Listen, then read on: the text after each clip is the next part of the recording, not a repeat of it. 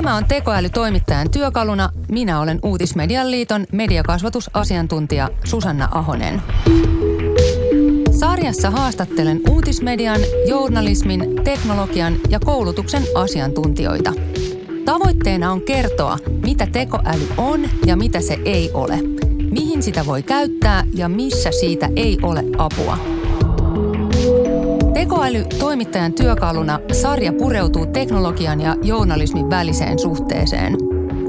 Tavoitteena on riisua dystooppistyyppistä hähmää teknologian ympäriltä. Kun pelkäämme tekoälyä, pelkäämme ihmistä. Koneet ovat koneita. Ne eivät ajattele eivätkä tunne ihmisten tavoin. Ihminen voi käyttää teknologiaa sekä hyvään että pahaan. Journalismin kehittyäkseen, niin se pitää olla tietysti yhteistyössä ympäröivän yhteiskunnan kanssa. Ja koneet ja data on tullut siihen mukaan viime vuosina erittäin voimallisesti, mutta itse journalismin perusperiaatteet eivät ole muuttuneet miksikään. Journalismin ja journalistin on oltava myös, sanon myös, koska se on myöskin muuta, mutta vallanvahtikoira. Tässä jaksossa haastattelen Yleisradion etiikkapäällikkö Timo Huovista. Keskustelemme muun muassa siitä, millaisia eettisiä kysymyksiä algoritmisaatio synnyttää, millaista uutisautomatiikkaa Ylessä käytetään ja kuinka tekoälylle annettiin potkut.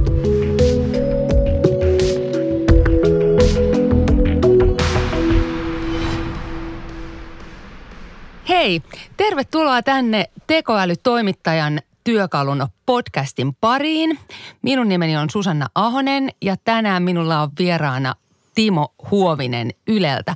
Nyt Timo, ole hyvä ja esittele itsesi. Kuka olet ja mitä teet?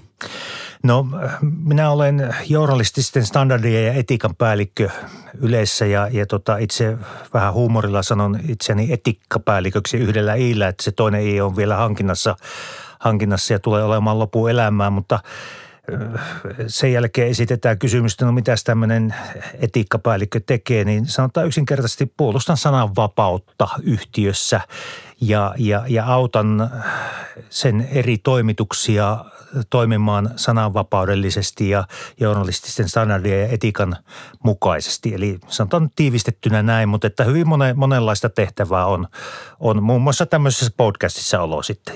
Niin justi. Tosi kiva, kun sä tulit tämmöiseen podcastiin. Miten, miten susta tuli etikkapäällikkö? No minulla on takana hyvin pitkä journalistin ura. Eli tota, mä oon 80-luvun puolesta välistä lähtien toiminut journalismissa – sitten mä oon ollut kiinnostunut näistä asioista, mutta että mulla on taustakoulutusta sitten, on, on juristin tutkinto Helsingin yliopistosta ja, ja sitten audiovisuaalisen journalismin tutkinto, joka sitten johti, johti tota filosofian maisterin, maisterin tutkintoon, mutta tota, elokuvataiteen laitoksen sen aikaisen taideteollisen korkeakoulun elokuvataiteen laitos oli mulla pääpaikkana. Eli mulla on niin kuin – tämmöistä, tämmöistä taustaa, joka, joka mahdollistaa tämän nykyisen työn, mutta ennen kaikkea koen, että olen journalisti. Kyllä. Ja journalismi ei ole kadonnut minnekään. Mä oon monelta kysynyt, että miten eroa tällä nyt sitten on tällä journalismilla ja datajournalismilla, niin eihän niillä ole mitään eroa. No ei oikeastaan. Eli, eli siis journalismin kehittyäkseen, niin se pitää olla tietysti tota, yhteistyössä ympäröivän yhteiskunnan kanssa. Ja, ja koneet ja, ja, ja data on tullut siihen mukaan viime, viime vuosina erittäin voimallisesti, mutta itse journalismin perusperiaatteet eivät ole muuttuneet miksikään. Journalismin ja journalistin on oltava myös, sanon myös, koska se on myöskin muuta, mutta vallanvahtikoira. Nimenomaan. Ja, ja, ja tuota, jos ajatellaan tätä länsimaista – yhteiskuntaa, niin, niin täällä on vallan kolmijako oppi Montesquieun mukaan voimassa, mutta neljäntenä valtiomahtina itse tietysti vähän karsastan tätä mahtisanaa, mutta on journalistit, jotka vahtivat, valvovat näitä kolmea muuta valtaa ja, ja, ja tota, ei tämä ole muuttunut miksikään, vaikka journalismi, journalismi on tullut näitä uusia keinoja tehdä sitä, kuten koneet ja algoritmit ja niin poispäin. Kyllä, mutta perusperiaate on edelleen se sama. Kyllä. Näin se menee. No hyvä. No sitten kun me nyt lähdettiin jo heti tähän, tähän data-asiaan ja digitalisaatioon, niin mä kysyn sulta nyt sellaisen kysymyksen, että miten tämä journalistinen prosessi on muuttunut tämän digitalisaation myötä ja näiden algoritmien myötä? Niin sanotusti tekoälyn myötä. No sitä tiivistetysti voisi tarkastella hyvin, hyvin monelta taholta, mutta tietenkin, tietenkin se on tullut avuksi tiedon hankintaan. Eli, eli me, meillä, meillä on apuna se data ja sen analysointi siinä tiedon hankinnassa – mutta sitten se on tullut avuksi myöskin sen jutun kuljettamisessa sille katsojalle, lukijalle ja kuulijalle. Eli, eli sitten ne algoritmit koittaa hakea, hakea sitä, sitäkin puolta. Mutta kaikessa tässä puolessa pitää muistaa se, ja tämä on kliseinen vertaus, mutta kun en ole parempaa keksinyt, että se data ja se kone pitää olla apuri, renki, se journalistin on oltava siinä kuskin paikalla siinä asiassa. Eli, eli kyllä tässä tämä järjestys näin on, mutta että – on viime vuosina hyvinkin paljon muuttunut tämä journalistin työ siihen, että koneita ja, ja datan analyysiä ja tämmöistä algoritmia on otettu siihen mukaan. Kyllä. Onko se todellinen riski, että se journalisti sitten ei oiskaan siinä kuskin paikalla? Minkälainen? Tota, se on riski, mutta siitä pitää olla vain tietoinen ja sitä pitää miettiä koko ajan. Silloin kun käyttää näitä uusia välineitä tai mä en näe enää niitä uusina välineinä, ne ovat normaaleja välineitä. Eli samalla tavalla kuin journalismissa aina miettii sitä lähdekriittisyyttä ja, ja ne, ne ovat os, osa tätä journalistista prosessia, osa lähteitä – ja, ja, ja tota, niitäkin kohtaan pitää olla kriittinen, eli ei hullannut niihin ja muihin, vaan to, to, ne on osa sitä tiedonhankinnan prosessia. Muitakin osia on. Ihan tavallinen puhelimella soittelukin on vielä kä- käytössä tai, tai, tai muu analyysi. Tai, ja mit, mitä alkuperäisimmille lähteille sä menet, niin sen parempaa journalismia sä teet kuitenkin. Kyllä, toisen käden lähteet on epäilyttäviä joissakin tapauksissa ovat, joissakin tapauksissa niitä voi käyttää ja, ja, ja tota, sekin on tämmöinen vähän, vähän niin kuin savolainen vastaus, että riippuu ja roikkuu aina tilanteesta. Niin, kyllä joo. Ei ehkä liian kategorisesti saa sanoa, että älä ikinä toisen käden lähteitä ei, käytä. Ei missään nimessä ja esimerkiksi uutistoimistot tai muut, niin nehän ovat ikään kuin toisen käden lähteitä ja, ja nopeissa tilanteissa niitä joutuu käyttämään, mutta siinä tulee sitten – se olennainen kysymys, joka on journalismissa ja, ja, ja, ja datajournalismissa ja koneiden käytössä on se, että sä luotatko sä siihen, siihen lähteeseen ja, ja niin poispäin. Ja, ja siitä luottamuksestahan sitten viime kädessä on kysymys. Kaikessa tässä itse asiassa on kysymys luottamuksesta. Kyllä, kyllä. Ei voi olla journalismi, minkäänlaista journalismia, jos ei ole luottamusta ja luotettavuutta. Ennen aikaa piti soittaa ne kolme puhelua ainakin ja katsoa, tuleeko samasuuntaista dataa niiltä kaikilta, kaikilta haastateltavilta. Mutta ei ne lähteet silloinkaan voinut olla ketä tahansa jamppoi kadulta. Piti olla luotettava. Eli ei tässä ole mikään muuttunut.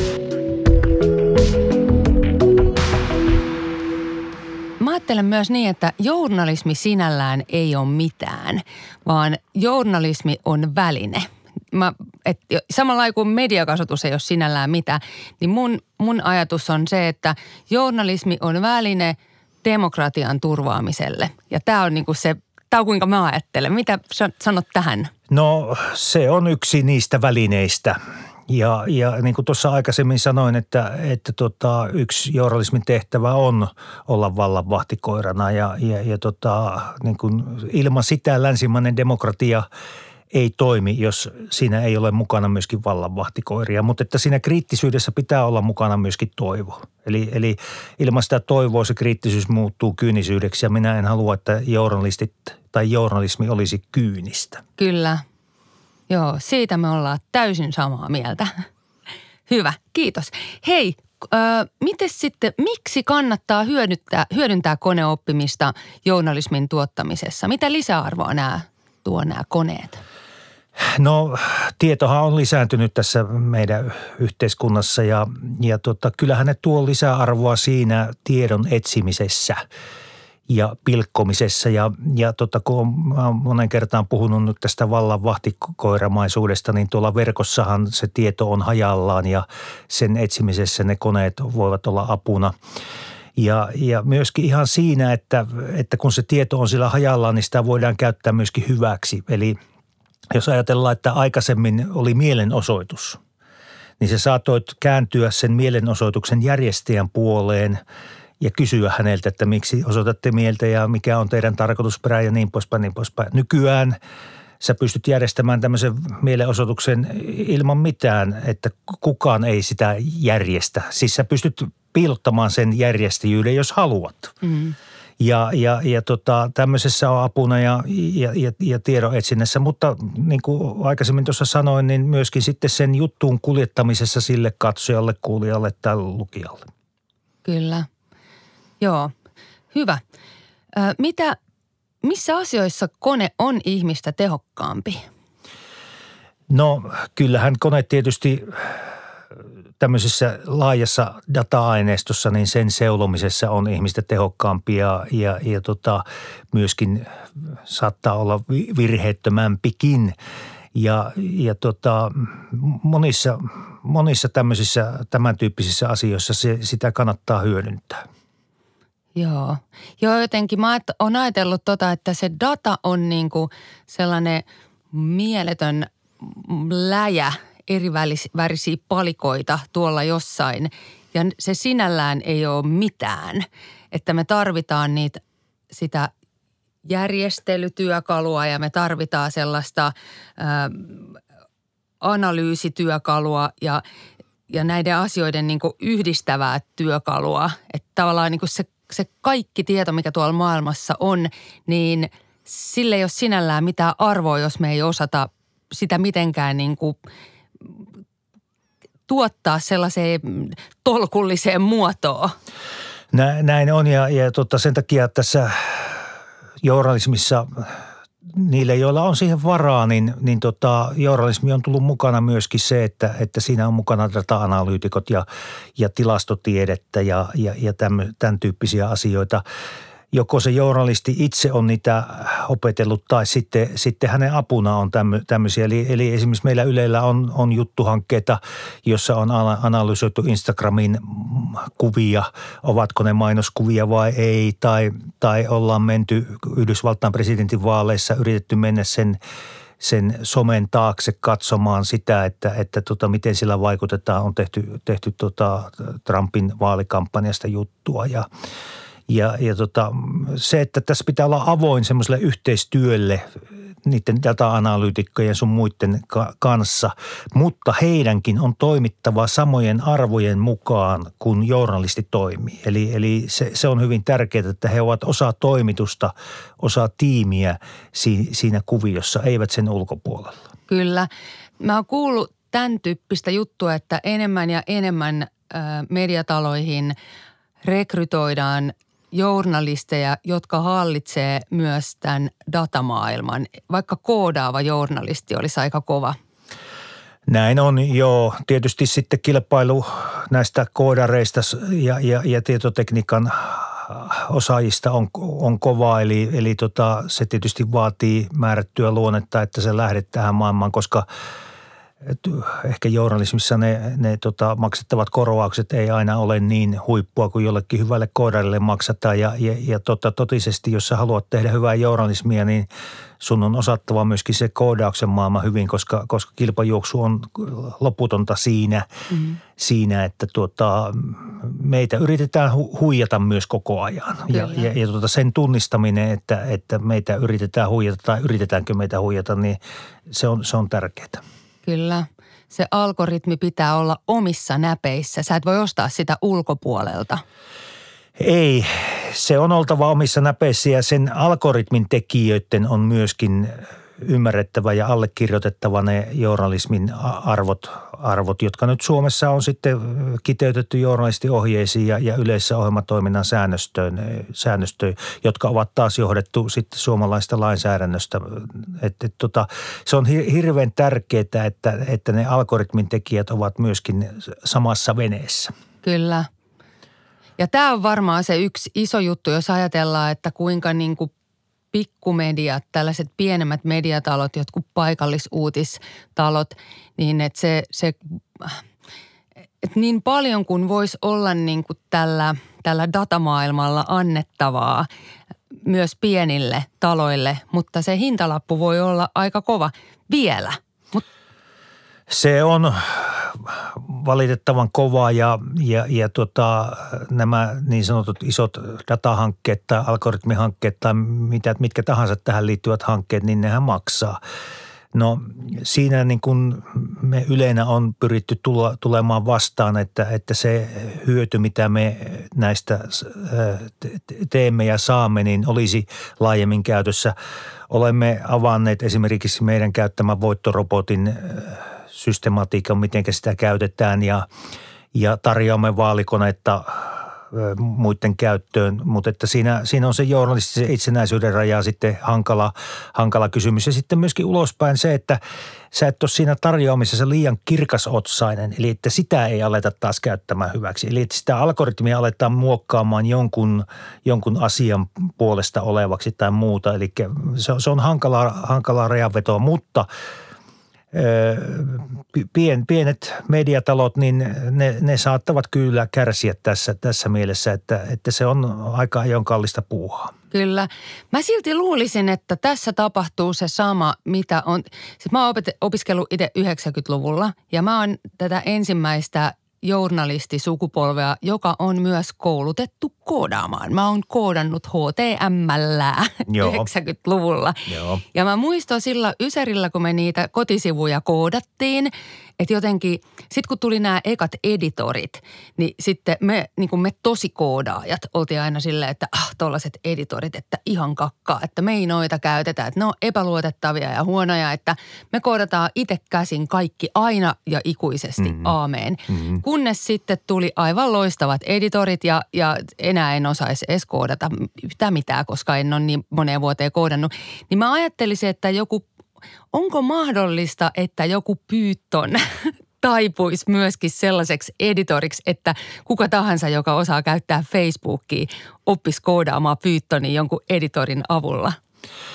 No sehän tässä on hienoa, että, että tä, tällaiset asiat, kuten editorit ja, ja muut, ovat demokratisoituneet ja halventuneet ja yhä suuremman joukon käytössä – ja, ja se, on, se on hieno asia, mutta sitten tämä tuo sen toisen puolen, että, että sä voit alkaa tehdä niillä väärennöksiä myöskin niin. yhä helpommin ja muuta. Eli tämäkin on kaksipippunen juttu ja, ja, ja nythän on runsaasti keskusteltu siitä, että miten näitä videoita jo pystytään väärentämään. Deepfake, joo. Eli, eli, eli tota, tämä on tämä kaksipippunen juttu, mutta, mutta jos ajatellaan journalistia ja journalismin kannalta, niin se on, se on hyvä asia. Mutta että hyvä journalisti, niin ainakin hän tunnistaa sen, että nyt tässä tilanteessa tarvitsen jotakin koodausapua.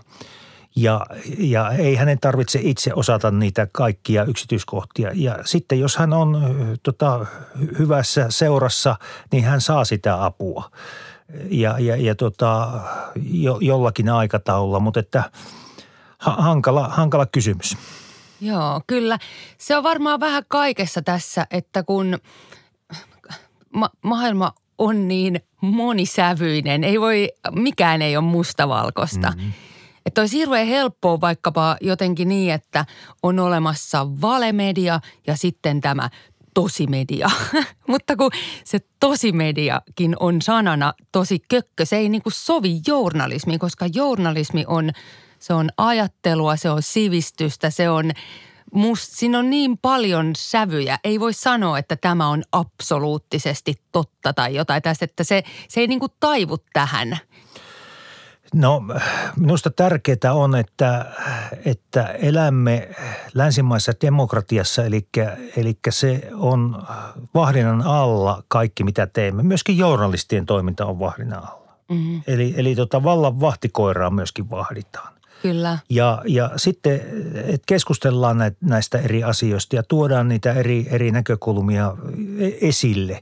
Ja se, se, on, se on minusta tärkeää. Ja sitten niistä kunakin hetkenä määritellään jonkunlainen summa – summa, mitä on. Ja niin kuin jos ajatellaan tätä koneoppimista ja sen käyttöä journalismissa, niin sehän elää koko ajan ja kehittyy ja menee eteenpäin. Ja niin kuin esimerkiksi julkisen sanan neuvosto antoi siitä lausuman parisen vuotta sitten 2019, niin, niin tota, he sinne lausumassa lopuksi toteaa, että tämä on nyt ensimmäinen laatua. Eli tämäkin menee, menee ete, eteenpäin ja semmoinen niin kuin kehittyminen ja ja tarkkailu ja keskustelu, niin se on minusta kaikkein tärkeintä tässä asiassa. Kyllä. Journalismi on itseään korjaava prosessi.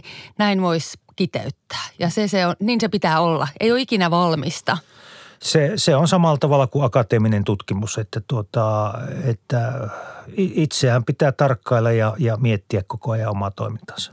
Kyllä. Joo, ja tässä se eettisyys on, silloin ollaan niin kuin tämän kysymyksen ytimessä, että se eettisyys lähtee meistä ihmisistä. Se on yksi puoli tätä, tätä kysymystä ja, ja, ja tota, se, Suomessa on niin kuin sillä tavalla hyvä tässä vastuullisen median yhteisössä, että olemme julkilausuneet ne periaatteet, millä – pyrimme toimimaan ja, ja, ja sitten pyrimme valvomaan niiden, niiden oikeellisuutta ja, ja tota, välillä tehdään sitten myöskin virheitä ja jos tehdään selkeä virhe, niin sitten on tärkeää, että nostaa käden pystyyn sen, sen virheen merkiksi ja pyrkii sitä virhettä sitten korjaamaan myöskin sen jälkeen. Joo, se vaatii sellaista niin kuin tervettä itsetuntoa, että nyt mä mokasin, fiksataan tämä, anteeksi. Näin on, näin on paradoksaalisesti tämä tää homma meneekin just niin, että ne mediat, jotka, jotka tunnustaa virheensä ja julkaisee oikaisuja, ne on niitä, joihin meidän kannattaa luottaa. Epäilyttäviä on ne, jotka ei ikinä itse tee virheitä, vaan ne, ne syyt, ne on aina jonkun muun vika. Pätee muuten ihmisiinkin. No niin, nyt sellaista, että mä mietin sitä haastattelun automatisointia. Mä, mä ymmärrän, niin kuin uutisautomatiikka on mulle aika helppo käsittää. Samoin joku urheilutulosten luettelu tai pörssikurssien automatisointi. Mutta haastattelu, voisiko haastattelun automatisoida? Mitä sä ajattelet? No tämä on mielenkiintoinen kysymys ja, ja, ja tota, jokunen vuosi sittenhän yksi hakukoneyhtiö julkaisi videon julkisuuteen, missä he olivat tilanneet parturiajan tällaisen koneen, automaattisen koneen myötä ja, ja se jopa osasi vastata se koneen jatkokysymyksiinkin ja, ja tietysti olen sitäkin itse miettinyt, että olisiko mahdollista automatisoida haastattelua, niin – ainakaan live-haastattelua en automatisoitisi, koska, koska koneella ei ole vapaata tahtoa. Ja tietenkin se vastakysymys on, että no, mutta sehän, sehän pystyy esittämään niitä jatkokysymyksiä ja näin ja näin. Mutta, mutta kyllä eh, haastattelun tekeminen on, on niin paljon vapaata tahtoa vaativaa ihmistoimintaa, että, että sitä en koneelle antaisi. Mutta yksinkertaisissa haastatteluissa, joissa kerätään aineistoa – jotakin varten, niin se saattaisi, saattaisi toimia, mutta, mutta sitten mä en oikein mietin sitä, että no miksi se, sen pitäisi sitten tehdä sillä, sillä haastattelulla, että miksi sitä voi tehdä, tehdä tuota tekstimuodossa tai muuta, mutta että en, en antaisi koneen tehtäväksi ainakaan live-haastattelua. Ky- joo, ei, ehkä. Mä mietin sellaista oikein sellaista luikertelevaa poliitikkoa, joka ei millään suostu vastaan jonkin kysymykseen, niin siinä jos olisi kone haastattelemassa eikä hämääntyisi ollenkaan, vaan uudestaan ja uudestaan ja uudestaan mm. kysyisi sen saman kysymyksen, koska ihminen ei pysty. No t- tietysti näinkin, näinkin sitä voi ajatella, mutta että sitten siinä pitää vaan tiedostaa se, että millä tavalla ne – poliitikot vastaa ja, ja, ja tota, miettiä sitten niitä jatkokysymyksiä jo ja, ja reagoida siihen vastaukseen. Ja, ja se on niin monisyistä toimintaa kuitenkin sitten tämä haastattelun tekeminen, että, että minä en usko siihen, että kone pystyisi ennakoimaan kaikkia siihen liittyviä nyansseja tai, tai nyökyttelyjä tai nonverbaalisia viestejä, mitä tässäkin meidän tilanteessa, tilanteessa tulee. Niin kyllä, siis vuorovaikutus vaatii tunteita, kyllä. sanoisin näin. Kyllä, kyllä. Vapa, vapa, koneella ei ole vapaata tahtoa. Joo, kyllä. Ehkä sitten voidaan nyt unohtaa tämä. Eli nyt te Jussille tiedoksi tonne, kun kuuntelee, että mua ei sitten koneella korvata tänne. Hyvä. No hei, ähm, tällainen kysymys oli vielä, että mitä asioita koneet jo tekevät Ylessä? Tämä on ehkä vähän tyhmä kysymys. Mä tiedän, että koneet tekee ihan koko aika tosi paljon kaikkea, mutta olisiko joku sellainen esimerkki, mitä, mitä, mitä sulle tulisi mieleen? No, niin kuin tuossa aikaisemmin sanoin, niin kone auttaa juttujen materiaalin analysoinnissa ja hakemisessa. Ja, ja tota, mutta että kyllä me käytämme, käytämme suosittelualgoritmeja myöskin. Eli meillä on uutisvahti-sovellus ja Yle Areena-sovellus, jossa käytetään algoritmeja.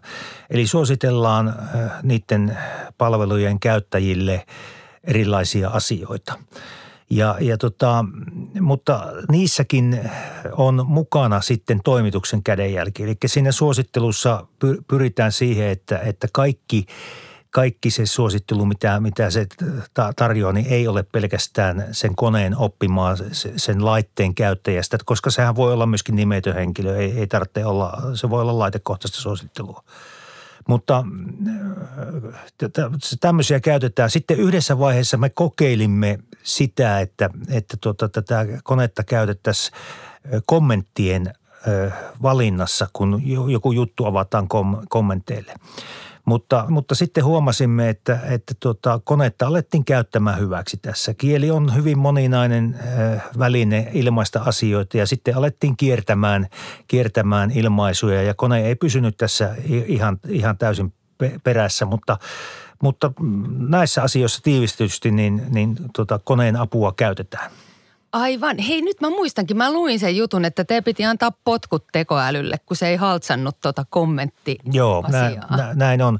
Ja tietysti sitten voittorobottia käytetään yksinkertaisten juttujen teossa, mutta, mutta ne jutut ovat data-aineistoltaan niin sanotusti varmoja, eli, eli se, se data-aineisto, mitä se kone käyttää, on suojattua. Eli, eli tota viimeksi – Viimeksi eh, kuntavaaleissa kesäkuussa niin eh, kone voittorobotti teki kuntakohtaisen analyysin eh, vaalituloksesta, eli hyvin yksinkertaisen analyysin siitä, että ketkä olivat päässeet läpi, mitä, mitkä puolueet oli menettänyt paikkoja, mitkä olivat saaneet paikkoja.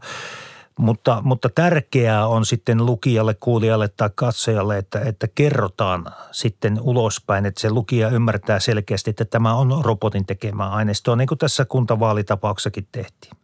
Tämä on just tämä mielenkiintoinen kysymys. Mä juttelin JSNn Eero Hyvösen kanssa juurikin tästä asiasta hiljattain. Ja sitten mä just mietin sitä, että, että miksi on tärkeää, että yleisö tietää, jos – jutun on kirjoittanut robotti. Niin mitä sanot tähän? Miksi se on tärkeää? No yksi journalismin perusperiaatteista on, lähtökohtainen periaate on, että, että se on avointa. Ja, ja tota, kyllä minusta tähän kuuluu sitten se että, se, että jos jonkun jutun on tehnyt robotti, niin se avoimesti kerrotaan lukijalle, että, että se on robotin tekemä. Ja tämä on jo, jo minusta se yksi peruslähtökohta tälle asialle. Se riittää jo perusteluksi. Kyllä. Joo, meillä on oikeus tietää ja that's it. Kyllä, näin on. Studiossa vieraana Yleisradion etiikkapäällikkö Timo Huovinen. Minä olen Susanna Ahonen. Tekoälyn kouluttamisesta, kun sehän pitää jokaisen itse kouluttaa se oma tekoälynsä, voisi sanoa näin. Mitenkä sitä sitten koulutetaan teillä siellä Ylessä? No sille tietysti pyritään antamaan koko ajan jo tietysti valmiina tietoa, jotta se pystyy käsittelemään sen tiedon ja toimimaan sen mukaan. Mutta että sille annetaan koko ajan sitten lisää tietoa, jolla, jolla se jalostuu ja menee eteenpäin.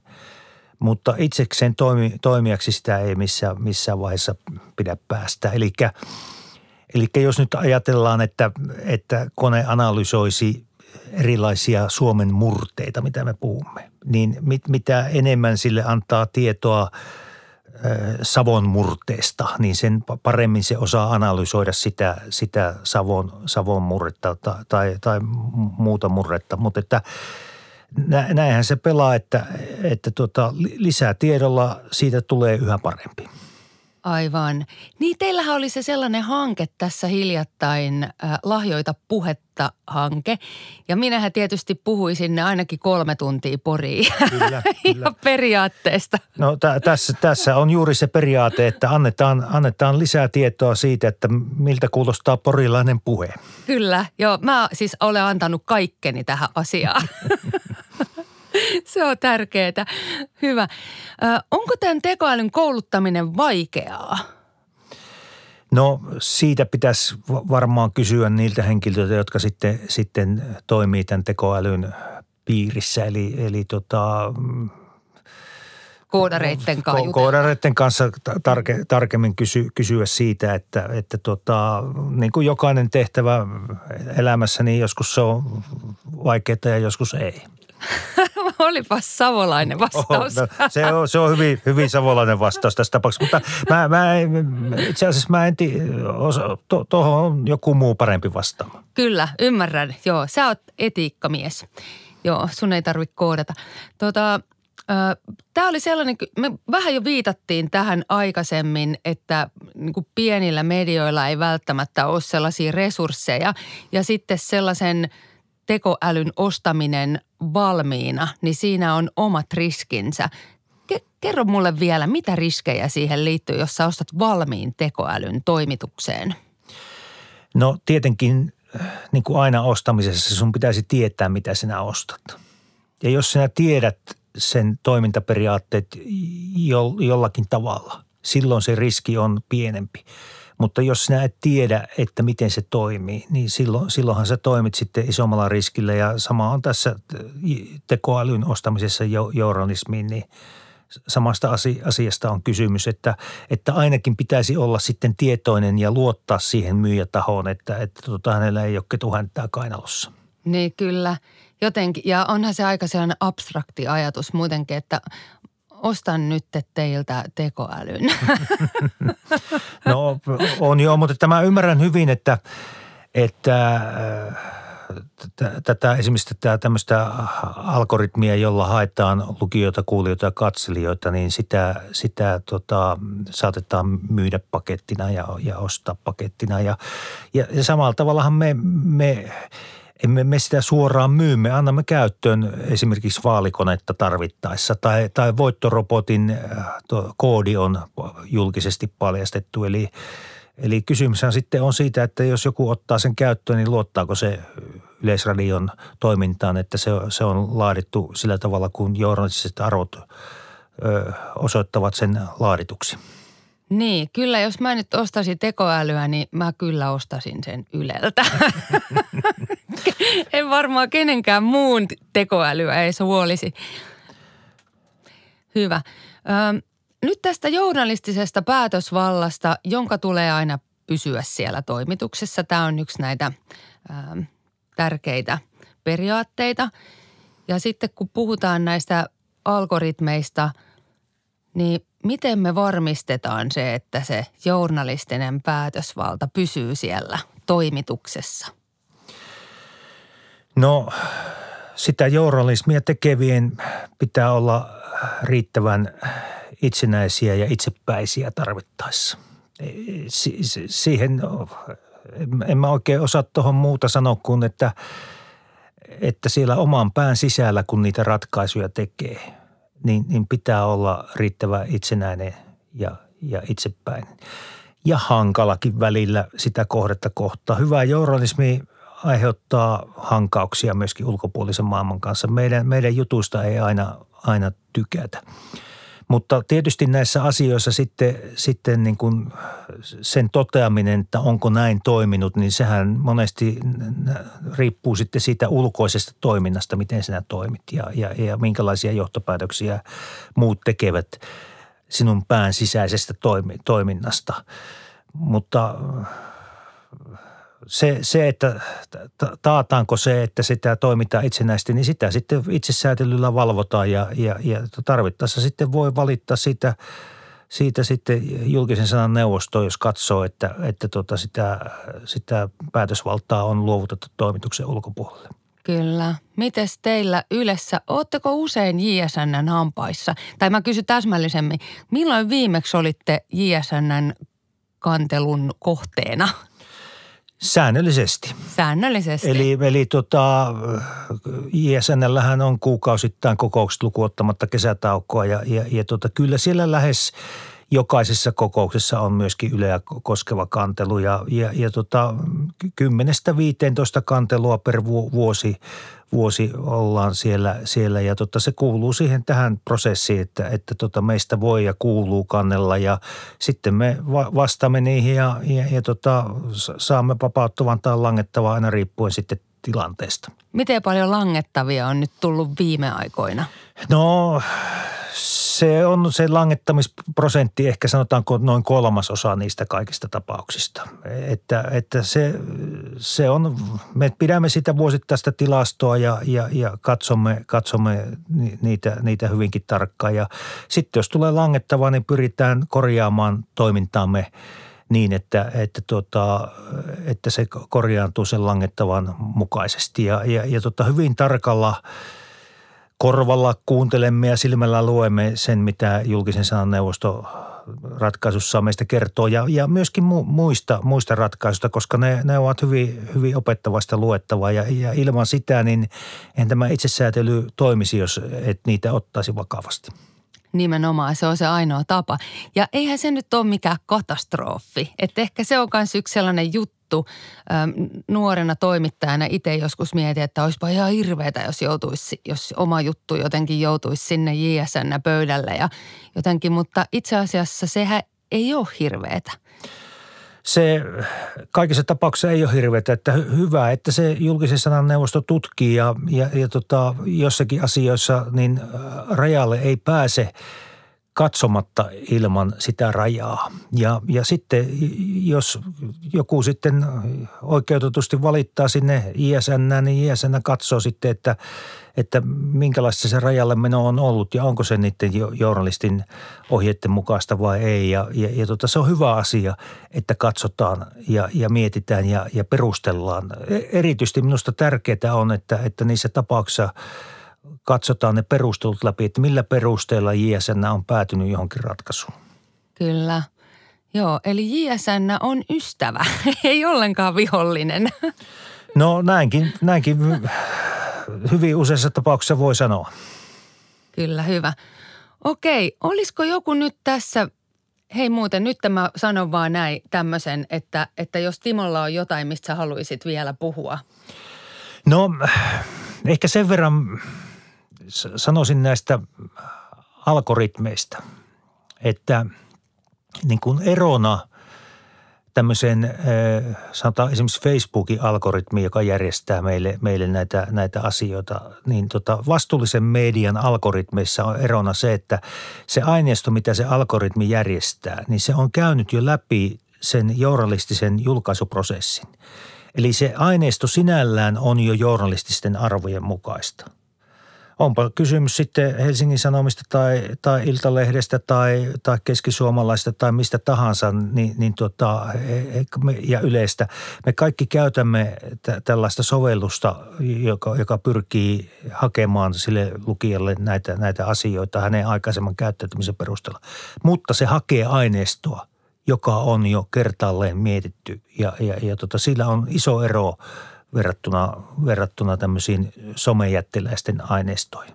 Aivan totta. Eli luotettavat brändit on yksi tapa varmistaa se, että se materiaali, jota sä katsot ja kuuntelet ja luet, täyttää nämä journalistiset laatukriteerit. No se, se on yksi, yksi, yksi ö, näkökulma ja samalla tietysti mä ymmärrän täysin, että, että tota, ihmiset käyttää somejättien – palveluja ja, ja, ja heidän kuuluukin käyttää. Ja, mutta että siinä on myöskin sitten tärkeää, että joka on vähän semmoinen viharakkaussuhde myöskin, että, että Yleisradio ja, ja vastuullisen median on oltava jollakin tavalla läsnä myöskin niissä välineissä oike, oikealla tavalla. Eli, eli sieltäkään ei täysin pysty pysyttelemään, pysyttelemään poissa, mutta tota, s- sitten omilla ehdoillamme olemme siellä – Joo, se on kyllä totta ja hyvä huomio tähän, tähän lopuun. Ja mä, mä mietin myöskin sellaista, kun meillä siis mediakasvatuksessa tosi paljon just siitä valemediasta puhutaan, että minkälaista se on se valemedia ja minkä, niin mun, siis mä oon nyt niin kyllästynyt koko valemedia kysymykseen, niin mä, mä nykyään tosi usein vaan vastaan, että lukekaa, kuunnelkaa, katselkaa luotettavia suomalaisia mediataloja ja niiden, niiden tuotoksia. Jos sä luet Yleä, kuuntelet, katselet Yleä, Hesaria, Maikkaria, Iltalehteä, Iltasanomaa, Satakunnan kansaa, Aamulehteä. Näitä on siis satoja. Niin sun ei tarvitse miettiä mitään valemediakysymyksiä, kun nämä on sitä oikeaa mediaa. Unohtakaa valemedia, keskittykää näihin oikeisiin medioihin, niin tilanne on täysin ok. No tämä mediakasvatuksen niin kuin merkittävyyttä ja, ja tärkeyttä, niin, niin sitä ei voi olla korostamatta liikaa. Ja se on, se on hienoa, että Suomessa sitä tehdään ja hienoa, että, että jatkossakin siihen, siihen panostetaan. Onpa se sitten millä tasolla tapahtuvaa mediakasvatusta tahansa peruskoulussa tai, tai, tai ammattikoulussa tai lukiossa tai, tai sitten vapaa-aikana, mutta, mutta se on äärimmäisen tärkeää. Hyvä. Mä luulen, että tähän on nyt hyvä lopettaa tämä erinomaisen mukava haastattelu. Kiitos Timo. Oli mukava, että olit täällä. Kiitoksia. Kuunteli Tuutismedian liiton podcast-sarjaa tekoälytoimittajan työkaluna. Äänisuunnittelu Jussi Liukkonen, käsikirjoitus Veera Voutilainen ja Susanna Ahonen. Tuotanto Artlab.